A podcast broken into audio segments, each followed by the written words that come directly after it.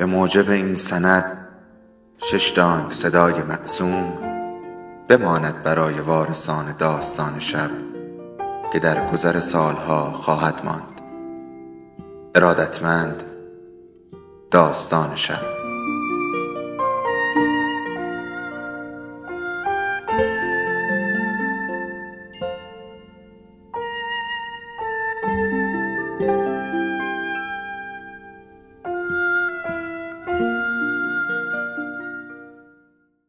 یکی بود یکی نبود جوکی وقتی از پنجرش بیرون را نگاه می کرد لرزه به تنش می افتاد. خانه روبرویی آن طرف خیابان را زن بی گرفته بود. پاسی از شب گذشته مردها می آمدند و در خانه را می زدند. اگر جشن و تعطیلات بود بعد از ظهرها هم پیداشان می شد. گاهی روی ایوان خانهاش لم می‌دادند سیگار میکشیدند توتون میجویدند و توی گنداب رو تف میانداختند هر فسق و فجوری که فکرش را بکنید از آنها سر می‌زد آن هم جلوی جوکی که از بام تا شامجان می‌کند تا زندگی سالمی داشته باشد و به خانواده مال و جان و همه راحتی های زندگی پشت پا زده بود. این خانه اجاره تک اتاقه را پیدا کرده بود با دو درخت نارگیل و چاه آبی که توی حیات پشتی بود و بچه هایی که مثل مور و ملخ توی هم میلولیدند. گاهی بچه ها را صدا می‌زد تو. آنها را دور خود می نشاند، درس های اخلاقی می‌داد و آیه ای از اوراد مقدس می خاند. روی دیوار عکس چند خدا را که از تقویم های قدیمی بریده بود با میخ چسبانده بود و بچه ها را وامی داشت که جلو آنها زانو بزنند و پیش از آنکه بروند به هر کدام شکر پنیری می‌داد. زندگی روزانش طرحی ساده داشت بی هیچ تغییری مثل پرنده ها شب که می‌شد پس می نشست. روی کف بی فرش دراز می کشید و تکه چوبی زیر سرش می گذاشت به جای بالش. ساعت چهار بلند می شد. پیش از خروسخان با آب چاه حمام می کرد و روی تکه پوست آهویی می نشست تا اندیشه کند. بعدا اجاق زغالی را می گیراند و چند تا چاپاتی برای صبحانه و ناهارش کباب می کرد و سبزی های خاصی را می پخت. از سیب زمینی، پیاز و بامیه دوری می جست. مبادا که حسهایی را در او بیدار کند. حتی توی عمیقترین مکاشفه نیز صدای جیرجیر در راحتش نمیگذاشت که یکی پس از شبی عیاشی باز می‌کرد تا برود. با مجاهده تمام از هر لذتی خود را محروم می‌کرد و تن خود را به یک دو جین راه میخست. اگر از او میپرسیدی چرا قطعا در جواب دادن کم می آورد. او نقطه مقابل ورزشکار پهلوانی بود که جلوی آینه می ایستاد و ازوله می گرفت و سینه ستبر خود را تماشا می کرد. جوکی ما به عکس کمترین توجه را به نظاری خود می کرد و از مدارجی که میافت قره نمی شد. او تنها بی هیچ پرسشی دستورات گروی خود را به کار می بست به این امید که به رهایی روح خود دست یابد. یک روز بعد از ظهر پنجره را باز کرد تا گرد و خاک چارچوب را جارو کند. متوجه شد که دم در خانهش ایستاده و کوچه را تماشا می کند. خون به شقیقهش هجوم آورد. نگاهش کرد. سیمای خوشتراش او را دید که توی لایه های چربی فرو رفته بود. او چهرهی وسوسه انگیز داشت. بازوانی مثل بالش که تصورش ارق بعضی ها را می جنباند. نگاهش که روی اندام او لغزید به جای خود برنگشت. نگاهی که قطعا باید جلوی بینی خودش لنگر می انداخت.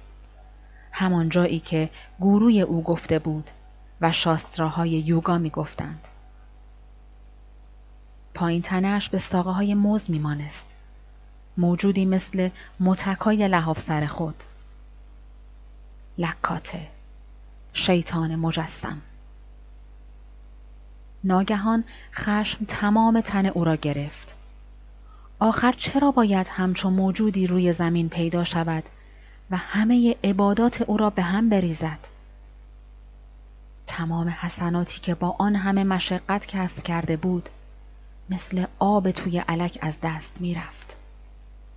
دشوار بود که بگوید کجای آن تن پلید مردها را وسوسه می کرد و خوابشان می ساخت. زیر لب گفت برو تو شیطان آنجا نیست. زن ناگهان برگشت رفت تو و در را پشت سرش بست. احساس پیروزی به او دست داد. گرچه همزمانی دستور او و اجابتش کاملا تصادفی بود. کلون پنجره را انداخت و به گوشه اتاق پناه برد. روی پوست آهو نشست. زیر لب تکرار کرد.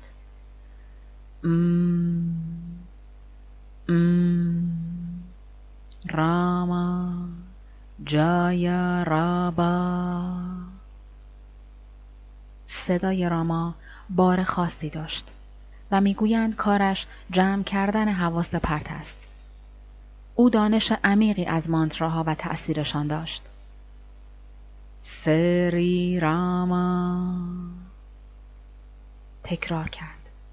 سری راما. اما انگار دارویی ضعیف بود برای تبی تند. اثرش یک لحظه هم نماند. اثر نکرد. تکرار کرد. راما جایا راما افکارش همچنان مقشوش ماند آن یارو که پیراهن پیچازی داشت و شال ابریشم به دوش انداخته بود و دیشب که به بازار می‌رفتم از پله ها پایین می آمد کی بود؟ جایی دیده بودمش؟ کجا؟ کی؟ آها خیاط معروف خیابان بازار است. با مردها و زنهای خوشپوشی که دور برش پلاسند. استاد خیاط که عضو یکی دو انجمن هم هست دست توی دست پاسبانها و تجار دارد و شب را هم اینطور میگذراند. سر می‌گذارد روی بالش تن. آن وقت آدمهای محترم اجازه می دهند که با متر خیاطیش تن آنها را لمس کند.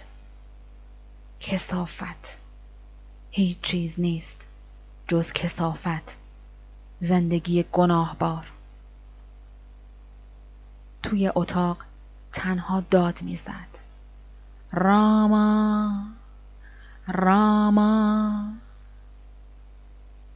انگار کریگیرش افتاده بود. حس کرد فعلا فایده ای ندارد. راما ورد کاملی بود البته اما او آرام و نرم خوب به نظر می رسید تا آنگاه که طوفان بپا کند و نسل گمراهان و بدکاران را بکند حتی اگر کسی مثل راوانا باشد طبعا او اصل و نسبی داشت به همین دلیل تکرار اسمش فقط به آرامش و صلح منجر می شد. اما حالا از او مجاز سخت می خواستند. شیوا مانترا باید کمک می کرد. آیا نباید چشم سوم خود را باز می کرد و این خدای عشق را خاکستر می کرد؟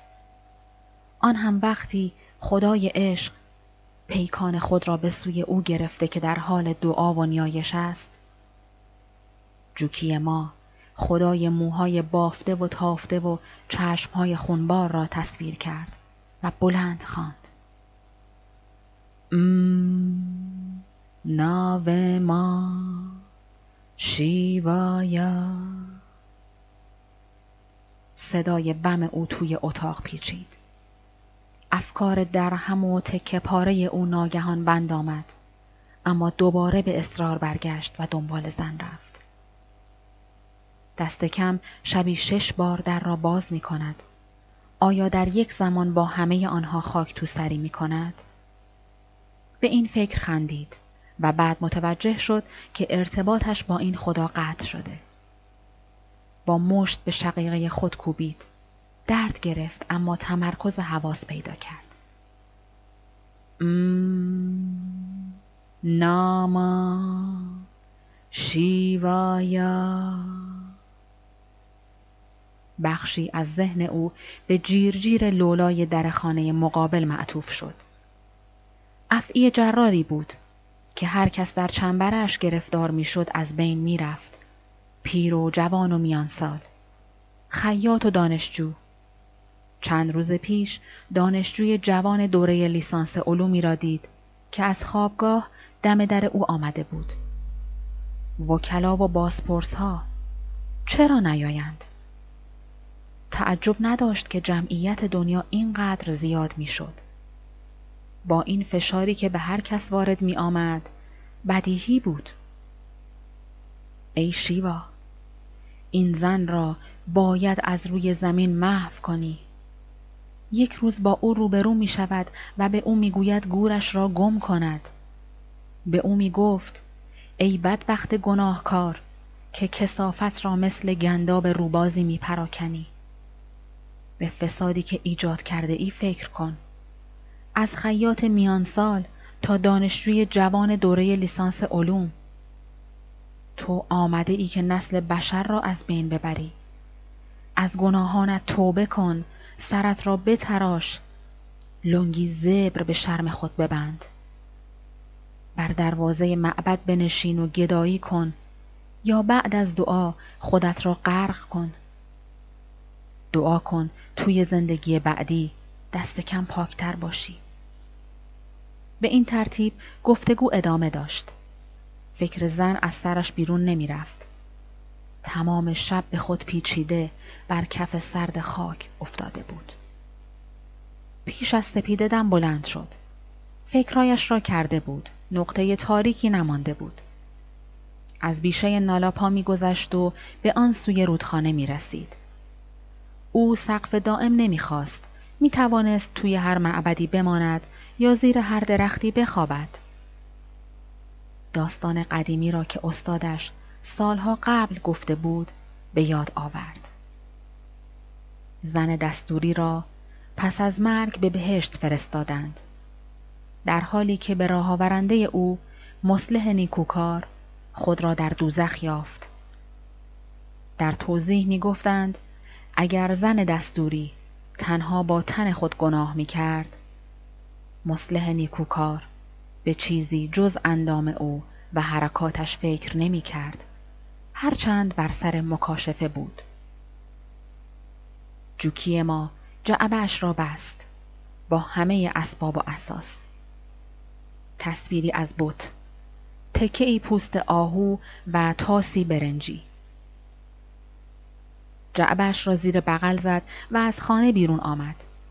به آرامی در را پشت سر خود بست. توی تاریک روشنای سحر هیکلهایی می جنبیدند.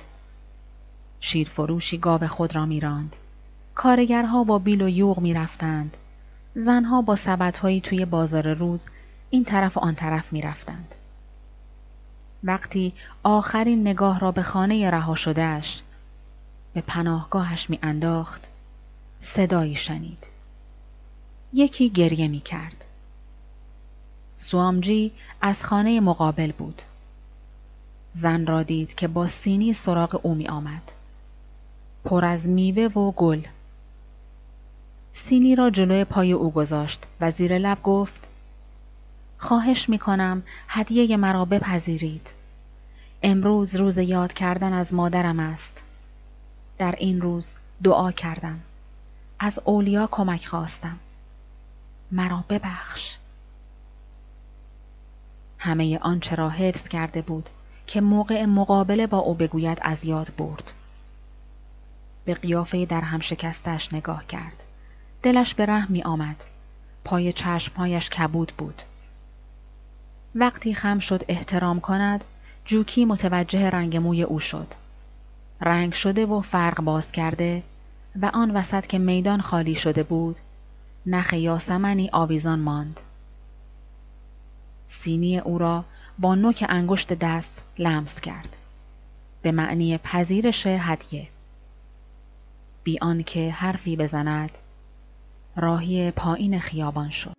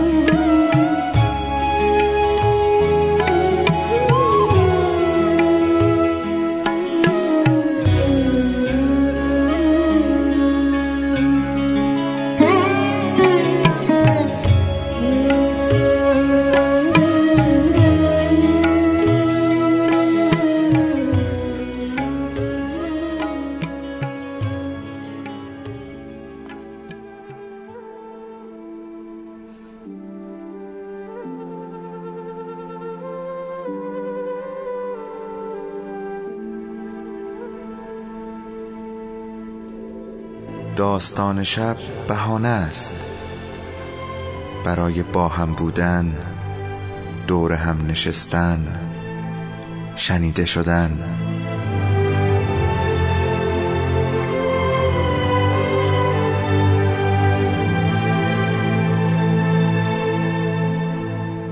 صدای افسانه ها رو میشنویم